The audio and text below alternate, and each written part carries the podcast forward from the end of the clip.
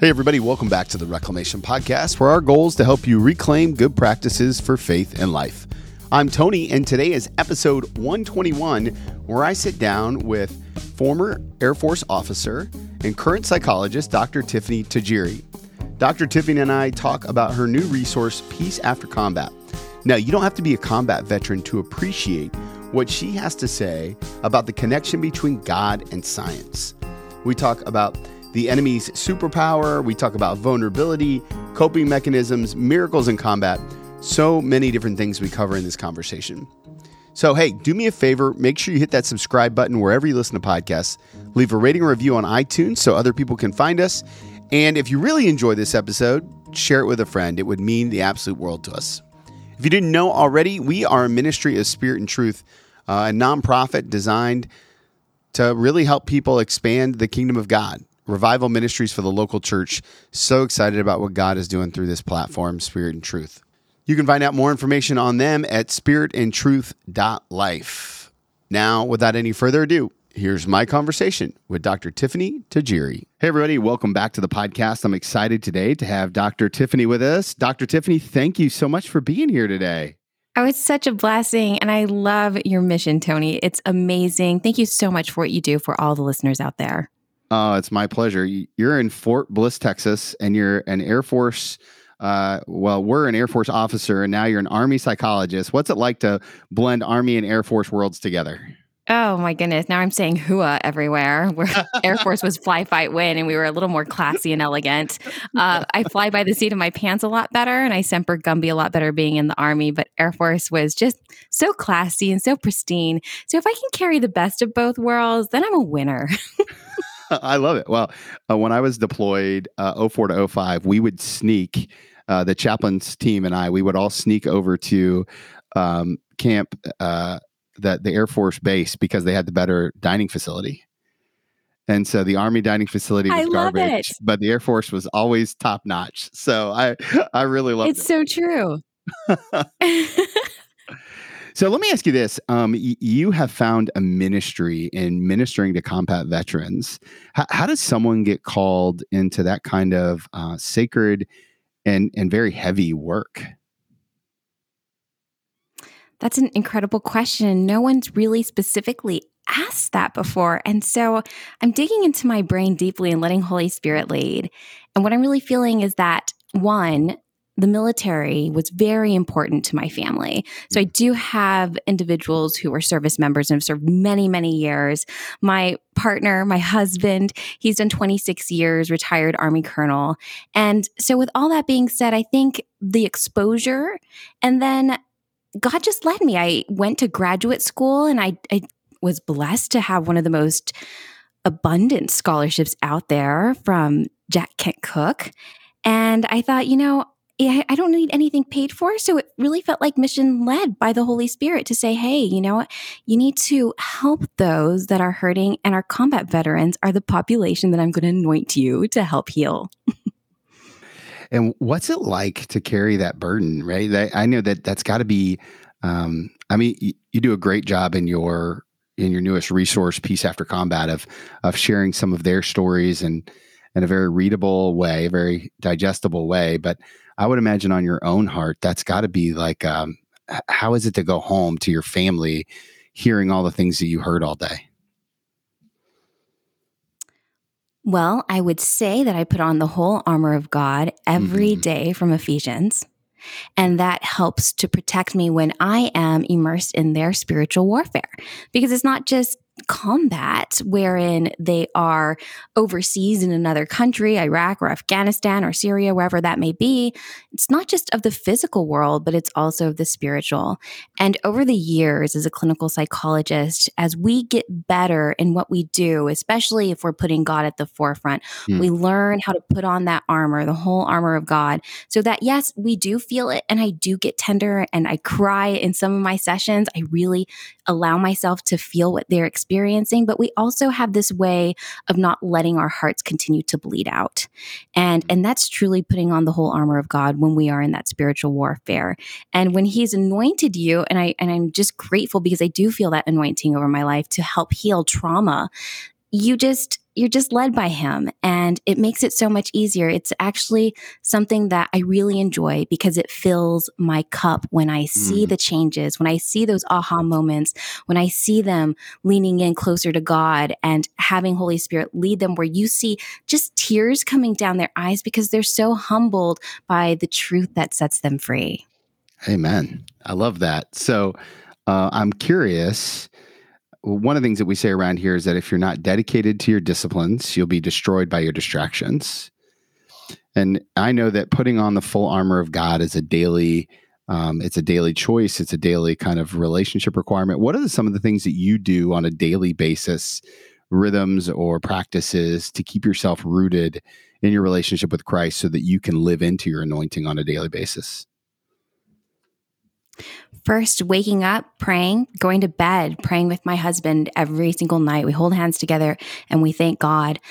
We thank him and our keep our eyes focused on the blessings that we have and not look towards the deficiencies that we see in our life. Hmm. We always let Holy Spirit lead those deficiencies, whatever they may be, whether it's in the marriage, whether it's with work, whether it's something that we desire to acquire later down the line. And usually what we desire is to have a bigger platform to help more people. Yeah. And so one, it starts with prayer. And then I go on my morning run. I do two miles. Um, it's not to burn calories because trust me, I'm not burning calories at that speed. It's more to listen to who my favorite pastors are, to listen to incredible podcasts like yours, Tony.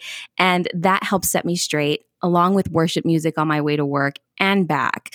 Going to church Wednesdays and Sundays and volunteering when I get the opportunity to do so really helps me stay grounded. Oh, that's awesome. Um, so one of the first things I always tell couples when I do premarital counseling is I uh, I tell them that they have to start praying together every night. I think it's one of the biggest secrets that most Christians don't do to keep their marriage in a healthy place because it's just so hard to stay mad at somebody when you have to physically pray over them every night. Has that been your experience? I completely agree. And I think one of the, the biggest things that help us as a couple is always being thankful and grateful for what the other does. Mm. You know, there's this concept wherein the more we applaud somebody for the good things, the less of the bad things we see, and the less of the bad things that the behaviors that they're inclined to do. So the more we reinforce the goodness, right? Speaking life over our family, the more life we're going to get. If we're stuck, like focusing on the negativity and saying, don't do this, don't do that, then we're going to get more of that. So I'm huge at positive reinforcement. And we both constantly tell each other how much we appreciate each other's efforts. Oh, I love that. I think it's uh, might be Craig Groeschel that says, what gets rewarded gets repeated. Yes. Uh huh. I think, yeah. So uh, a lot of your work is centered around um, PTSD and and trauma and that kind of stuff. I'm wondering if you could kind of give everyone a, a, base of of common language around what PTSD is, because it's a term that gets used or, or has gotten used a lot in recent years. And I think maybe there's a lot of confusion around what's what's a traumatic event versus post traumatic stress, and what's a disorder just versus an event. These are excellent questions. So we can go with the DSM 5 Diagnostic Statistical Manual, and they'll tell you a very specific slew of events. You know, whether your life is threatened, whether you see somebody get hurt or harmed, or you know or learn of a loved one getting hurt or harmed, there's all different kinds of definitions, especially within the DSM 5 and a certain criteria that you're supposed to meet. Um, some of the symptoms include hypervigilance and avoidance, nightmares, insomnia, difficulty sleeping persistent negative thoughts, intrusive memories of the toxic experience. Now, what we should know is that if we experience something that keeps us stuck because it radically changes our view of ourselves, others, the world at large, and even our perception of God, then we should stop for a moment and say, hey, we need to dissect this more. We need to emotionally digest it and process it, and especially make spiritual sense of it. Because mm. when we stay stuck and we continue to avoid it, the avoidance gets bigger and bigger, and the symptom presentation grows alongside it. And so, the most important thing is when something gets us stuck, I like to refer to traumatic events more as toxic experiences. Okay. Because traumatic sounds so pervasive and so enduring, and it just keeps you stuck, and oftentimes it becomes becomes a scapegoat. Oh, it's just my PTSD. Now, we all have toxic experiences that hurt us and set us ajar, cause us anxiety and to be hypervigilant. So the reality is we need to dissect those things and we need to process it. And particularly what I do is put God in the middle of it. Number one, my bottom line up front is if it's not love, it's not God because I firmly mm. believe God is love and whoever lives in love lives in God. So that's the first belief that the enemy wants us to buy into is that it's God who did that to you. But the mm. reality is that's not true, not whatsoever. And so what I help people do is get unstuck from those toxic, painful experiences.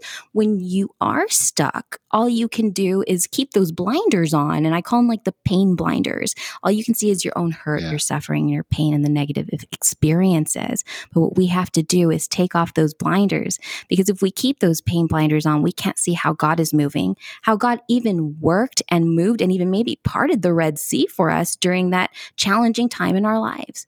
Once we can do that, we can change the memory all the way down to the physical substrates and file it in a way that promotes life and love. Whew, that'll preach. I like that a lot. Uh, uh, so one of the things that that you kind of touch base on that's resonating with me right now is is this idea about toxic experiences and and it's so interesting for your book to come out right now in the midst of the tail end of this incredible like corporate toxic experience this global pandemic mm. and and I was in the middle of walking uh, the second time in a day with my wife and that when we were in the lockdown mode of the pandemic and I looked at my wife and I said, honey, I, I've been here before. And she said, what do you mean? And I said, um, this is exactly the same thing I went through in my deployment. And, and it's mm. this interesting connection for me um, between being locked down in, in limited freedom, not knowing what's going to happen, not really being in control of your life, uh, constant change and stress that you don't really get to say or, or have, you know, have uh, any any voice into, and always being told that we're on the same team, but we're really not sure what we're fighting for at times, right? Wow. At times. And so I'm curious, how has uh, how have you seen from a, a psychological point of view the pandemic mirror what you experience with combat veterans? Wow, you just blew my mind right now. I love that parallel. I've never once thought of it in that way. So I see the pandemic. So kind of one of my concepts is that every human being is in a search for wholeness. Mm-hmm. And in wholeness, we find peace and joy and connection and purpose and happiness, and the list goes on. And all wholeness is grounded in perfect love. And God is the only perfect love Amen. that is out there. And so when negative experiences happen that are traumatic. They create tears in our wholeness. Think of the wholeness as a circle. It creates a fracture in it. And so what we're doing is we're constantly trying to, to fill that bleeding out of all the things we love with something. Hmm. And so we've come to recognize how important connection is when we were in this pandemic. And we, we, I don't know what we're facing next, you know, and I'm praying that eventually that this dies down with all the different variances. But with that being said, we're always trying to fill that void. And how are we feeling it? Are we feeling it with God's love and light, or are we filling it with the ways of the enemy, the solutions of the enemy? And the solutions of the enemy are addiction. Right. The solutions of the enemy are hurt people, hurt people, and we continue doing negative things. It's getting fixated on our appearance. Um, it's striving for perfection when you are already found in perfection because of Christ's love for you. And that's how God sees you because of Christ. And so we have to ask ourselves, how are we filling those voids? And I really feel that pandemic has f- caused that to be exacerbated in so many ways because we fill things. We are created neurobiologically wired to love and be loved. And so when we don't have these attachments, we are having to step inward and be where are my real attachments? For many people, it could be a blessing in the sense, the isolation portion, portion of it, in the sense that they have to look inward and attach to God now. Mm. Something that they never had the opportunity to do because they're cycling in and out of codependent relationships. And so I believe overall, we're searching for wholeness. This pandemic has magnified all of these symptom presentations and we need more Jesus in the middle of it. And in that same way, that's what happens to our service members and combat veterans when they're on deployment. They're trying to find this wholeness, they're trying to find a sense of purpose and meaning, they're trying to fill that cup of love. But traumatic events like getting hit by an IED is causing breaks in that circle of wholeness and they're starting to feel emotionally and spiritually like they're bleeding out. So they start mending that circle with toxic things, like I mentioned earlier. So I, there's probably somebody's listening who you just like completely read their life, and they've got some toxic traits, and maybe it's, I mean, maybe it's a, um, you know, a, a drinking addiction or, or, pornography, or you know, maybe it's a little bit more culturally acceptable, like an Amazon addiction, or you know, being a workaholic.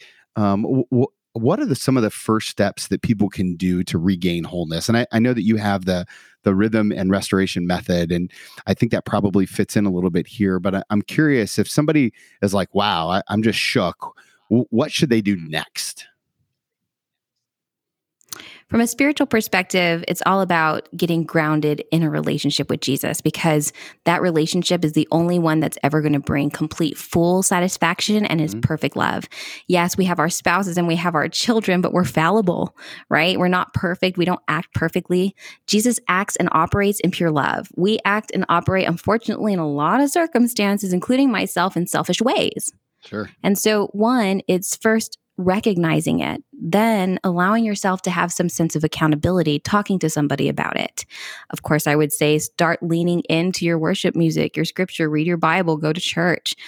Surround yourself. If you want to get out of the stuck playground that you're in, then you need to change playgrounds mm. to the Jesus solution. And you have to have new playmates in this new playground. You can't continue to sit with the same individuals who reinforce the same maladaptive behaviors over and over again. If you're changing playgrounds, you got to change your playmates.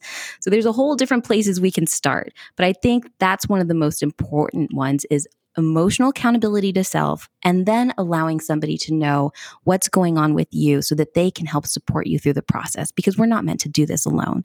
God walks with us and he also uses others as vessels of his love and light. Do you um h- how many people do you think that you kind of need around you to um to make sure you're in a healthy space? Do, do you find that that varies by individual, extroverts, introverts, all different, or do you have like, hey, three's not enough, ten's too many? You got any wisdom for us on that?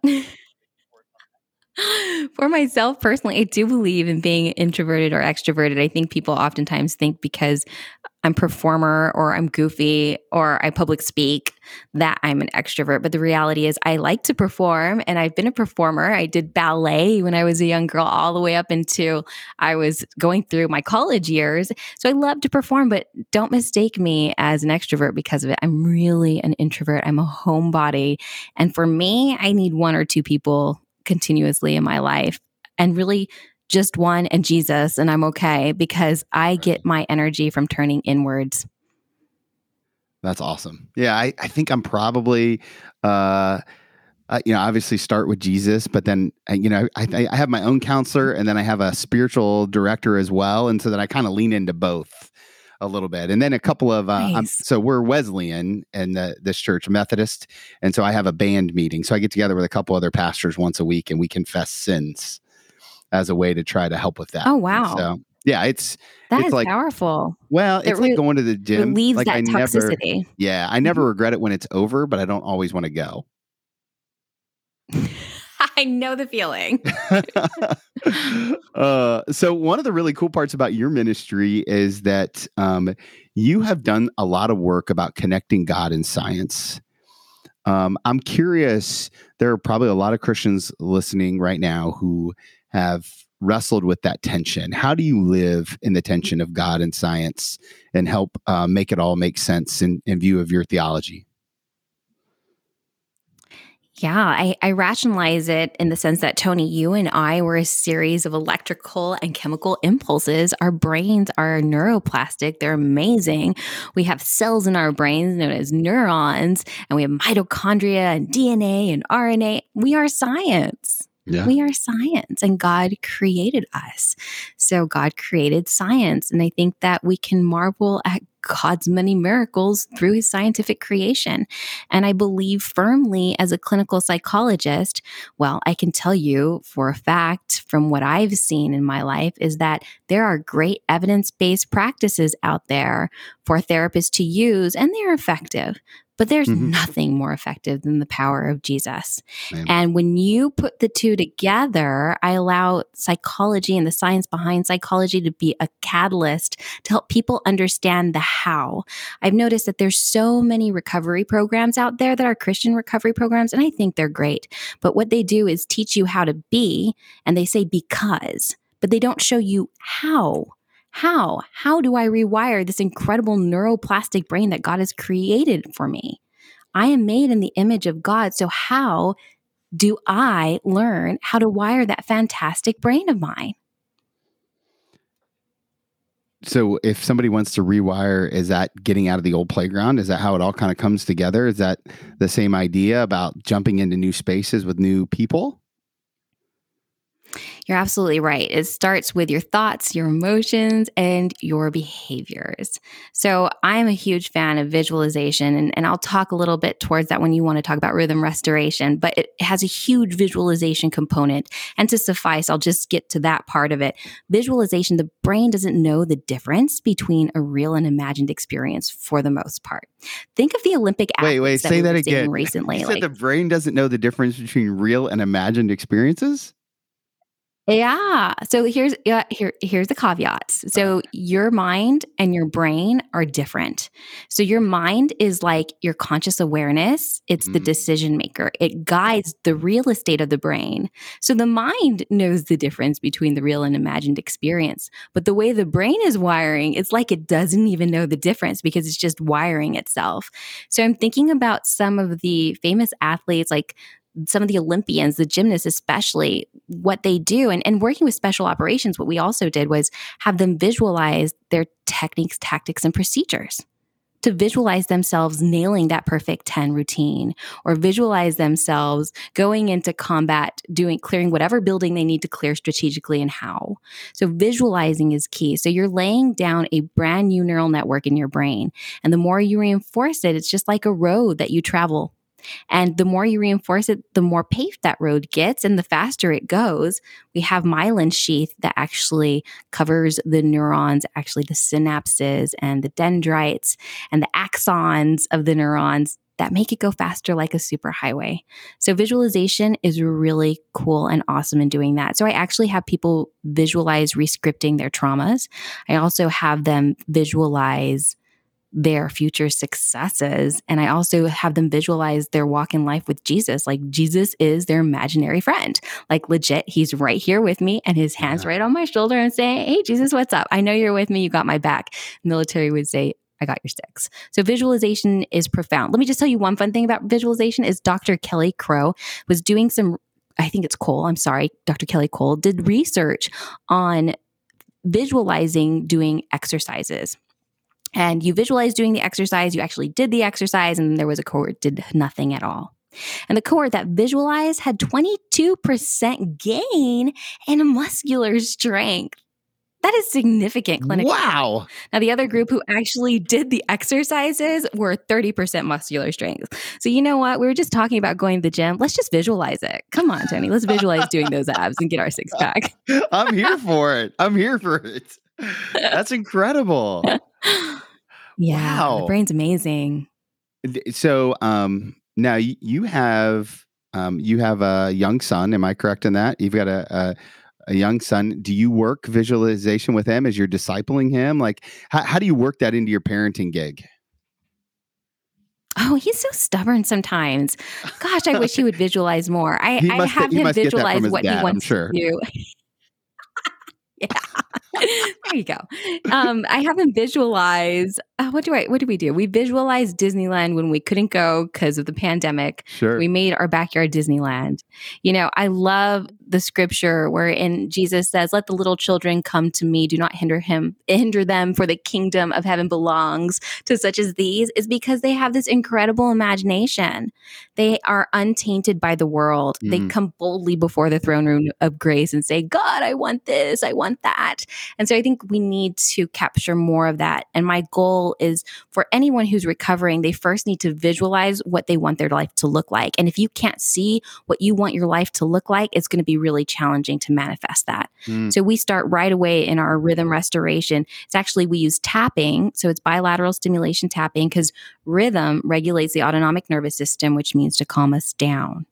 Right. The first thing we ever heard in our mother's womb was her heartbeat.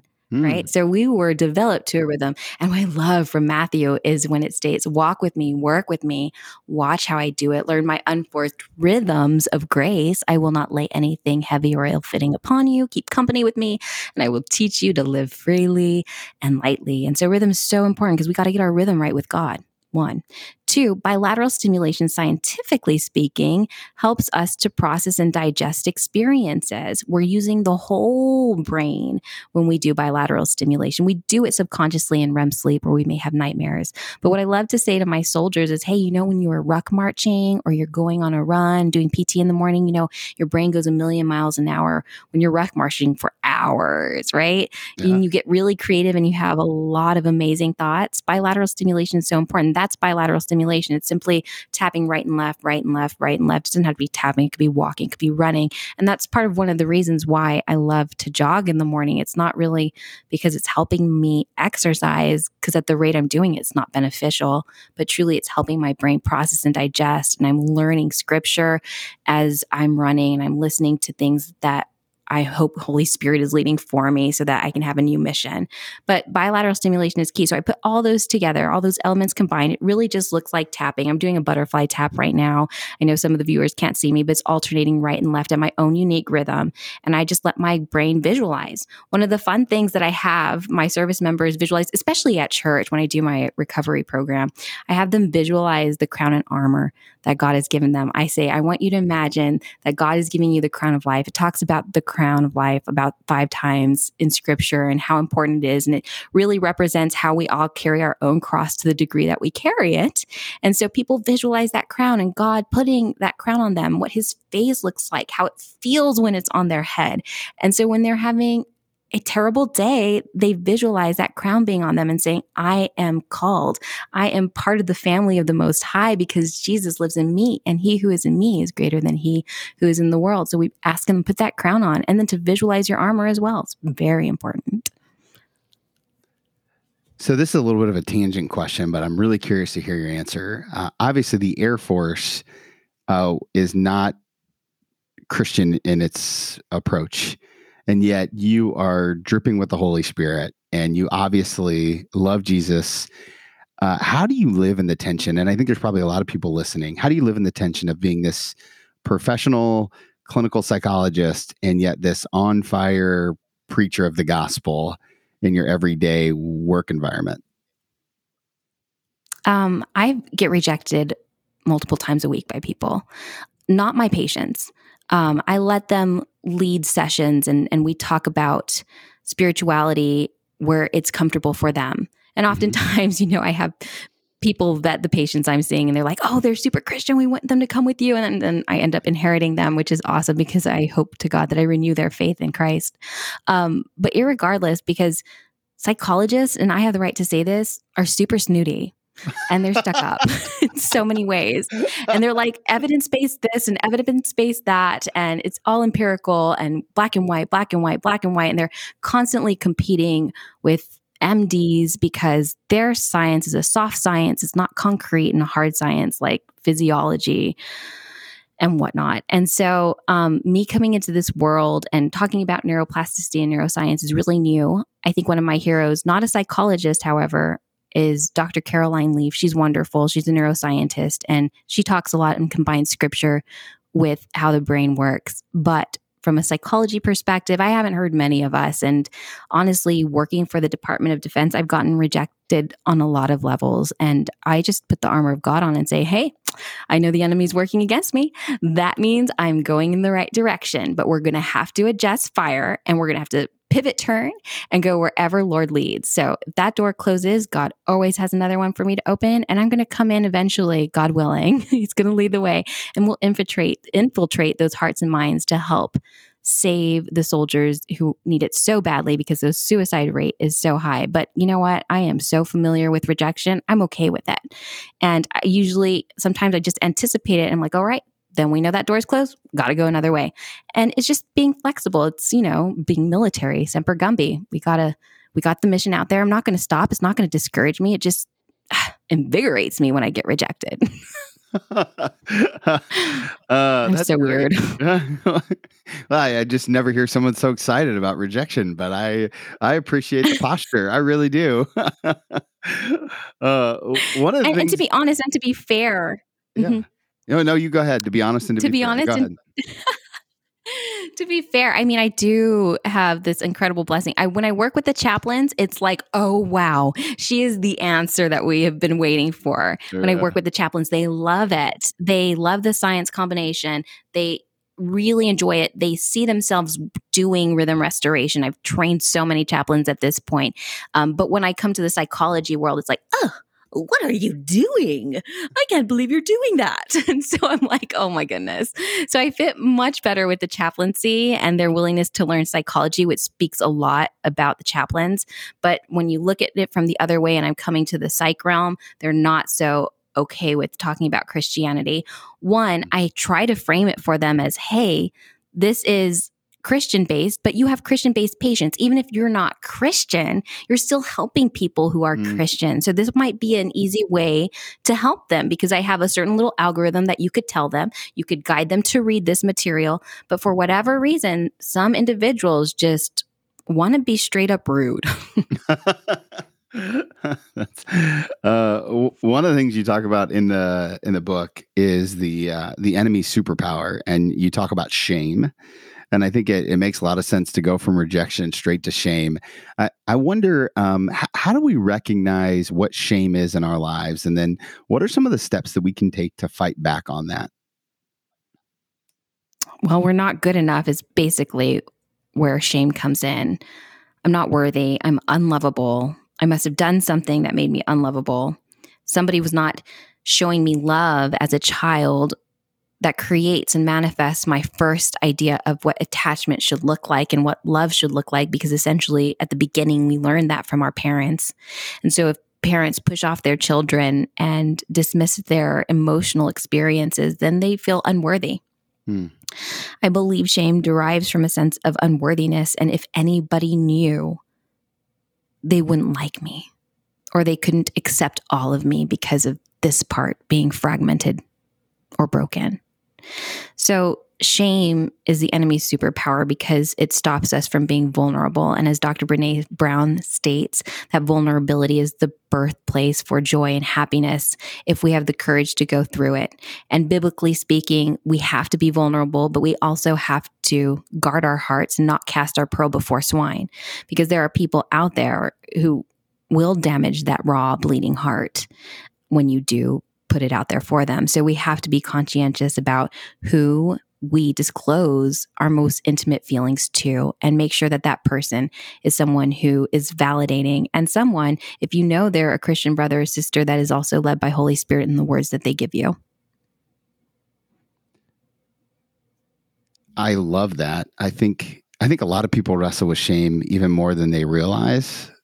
Um, and and we we tend to mask shame with some of those other coping mechanisms that you talked about before. Um, a- after after visualization, what are some of the important steps to the rhythm and restoration method? If you're willing to share them. Yeah, absolutely. So, what I do is a lot of visualizations, biblical visualizations. We talked about the crown and the armor. I have them visualize being Peter being called in the mm-hmm. storm and what is your storm in your life. When you can see that, and then you can see Jesus on the other end because our imaginations are so powerful, that is super healing. Because even when Jesus calls us, as he has called me and you, Tony, just because he's called us doesn't mean we're going to be immune to the storm of life. Amen. We essentially have the life jacket on and the victory in the end. So the life vest is going to keep us afloat, but doesn't mean we're not going to feel the wind slap us or the waves slap us or the lightning strike or the thunder get us off our course. You know, we're still going to feel it even if we're called. But with rhythm restoration, visualization is key. And I, I think it's so important for us in worship music, we can visualize exactly what they're saying in the lyrics because oftentimes it's biblical affirmations. And we have to visualize that we are the head and not the tail, above and not beneath. We have to visualize scripture saying we're blessed going in, blessed going out, blessed mm. in the city, blessed in the fields. We have to visualize that God did not give us a spirit of fear, but of power, love, and a sound mind. We have to see what it is we want. And we have two different kinds of imagination. I call it kingdom imagination and carnal imagination. So, kingdom imagination is everything Holy Spirit led. And that is the direction we want to go. It's having a platform to help people to spread more love and joy, to be vessels of love and light, salt and light, essentially. And the other one is carnal, and that's like, I want my Lamborghini. You know, so many people out there, which I'm not trying to discredit by any way, um, but it's way more powerful with Jesus. But they're focusing on the material things of this world. I want you to visualize a million dollars. I want you to think about each and every single zero. What does it smell like? What does it taste like? What does it look like? And then million dollars is going to manifest in your bank account. I think I think that is um, that's unique and that's different. And that's more along my lines of carnal imagination. And when I do things in our faith and Christianity, I always say use that kingdom imagination. There's nothing wrong. If you want to see yourself driving a Lamborghini, raise your hand. That's okay. You can have that in your visualization, but that's not the source of what brings you happiness. It's mm. love and joy and helping others that brings you happiness. And God will bring all that abundance along the way as long as your mission is in his vision. Mm. How, how do we test that? How do we test if our mission is within his vision? Well, I have this little idea uh, called the peace compass. Mm. And so God created us in his image, right? And so we are broken down into three components as well. He's the Father, the Son, and the Holy Spirit. And we are the spirit, the soul, and the flesh. And the peace compass is always spirit led. And so we have to make sure that everything is aligned aligned and congruent with the Holy Spirit. And when we're in alignment, we don't have any form of anxiety. I want you to think about Jesus taking the cross, right? He said, to God, he said, Father, please take this cup of suffering from me. He, nobody wants to go die, period. And he was so stressed out and so anxious that he sweat blood. Hmm. And so his flesh and his soul were like, oh no, oh no, I don't want to do this because rightfully so, this is terrifying. Like, who would right. want to die and know when you're going to die? That's just horrendous. Um, and that's what makes his sacrifice so incredible and just so loving. But his spirit compass was leading. And, and he had anxiety because his brain was like, this is too scary. God, take my cup from me. His body was sweat, sweating blood because it was so stressful. Um, but he was courageous enough because he is perfect. He, he's courageous enough to lead uh, let the spirit lead him which is there's a greater end to this there is salvation for all the people mm. i love at the end of my life there is more to this and there's more to overcoming that fear so i believe firmly that if we allow our spiritual compass to lead, then we are in line with kingdom imagination and what I believe God has for our lives as our mission for serving Him. And and that probably gets easier with more practice, right? Is it is it like a muscle that we can develop a little bit? Yeah, absolutely. And I believe visualization is so important because we we are spiritual creatures in human bodies and when we just see with our eyes and we don't look spiritually inward at that incredible imagination he's given us, we're missing out on so much. We have to be able to close our eyes and also see. Hmm. And it takes practice. I would imagine. How, how long do you think that you've been doing this personally? I personally think, compared to the people I work with and the patients, the many, many, many, many patients who have done rhythm restoration with me, I feel firmly that I am not such a good creative person. I don't think my imagination is nearly as profound as some of the people that I sit across from. And I'm like, oh, that's amazing. That is so intense and so deep and so vivid. And I feel like I'm on the spectrum of like lacking imagination, to be honest. Um, but I do it all the time. You know, I, I create more of an image. You know, I'm a writer, so I come up with that more in my words. I think you have to come up with your imagery somehow. Um, I don't I always visualize, trust me, I do. But some of the things that I hear, my husband's got an incredible, crazy imagination. Such beautiful things come from it. And I know that is spirit led. So everyone's different on their level of ability to imagine. And for those who have who are more challenged maybe like myself or more concrete left hemisphere type thinkers, then I believe that we have to walk them through the visualizations a little more and create the verbal dialogue for their minds to go where it needs to go. But with practice, then pff, Holy Spirit can do anything. Amen. Amen. That's so good. Uh, okay, so I know that my audience loves to pray, and I always love to ask authors who are writing uh, pieces that I think are are really important for different groups. What is the prayer request around this book peace after combat. If if people are praying for you and they're praying for your mission as they listen to this podcast or maybe they can even pause right now and just say a quick prayer what what would you like the prayer to be?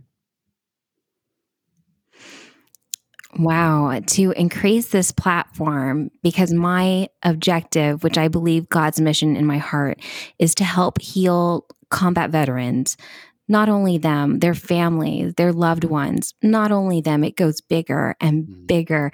I want to heal people who are hurting, period, and, and show them how incredible they are and how incredible God sees them and how incredible God created them and that they have the power to choose life. I put before you blessing or cursing, life mm-hmm. or death. So choose life. I want people to know that they can neuroplastically rewire their incredible brains. I love that. Uh, okay. Well, I have one last question for you, but before I ask it, um, uh, where can all of my listeners find you on the interwebs? Where's the best place to to start to learn more about Dr. Tiffany and your ministry? I'm most active on Instagram, so you can go Dr. Tiffany Tajiri, and I have a YouTube page with lots of videos, so that's pretty active.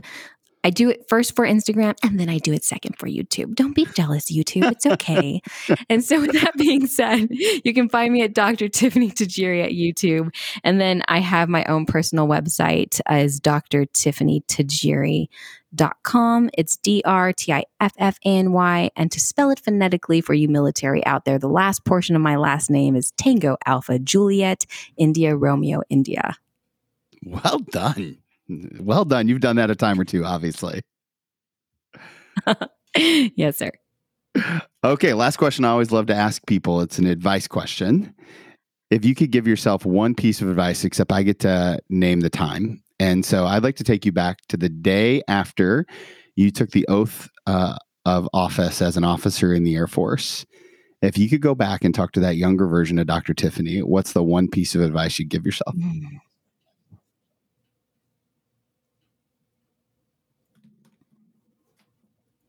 Wow.